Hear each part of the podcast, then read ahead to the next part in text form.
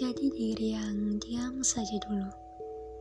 Banyak mendengar, banyak memperhatikan, banyak ikut coba merasakan apa yang orang lain rasakan dan terkadang perlu juga untuk lebih paham di mana sih letak posisi dan peran kita saat ini. Sebab gak semua hal harus ditunjukkan, gak semua hal harus dijelaskan, gak semua hal harus dipaksakan. Menjadi hidup bersama bukan tentang satu dua orang saja.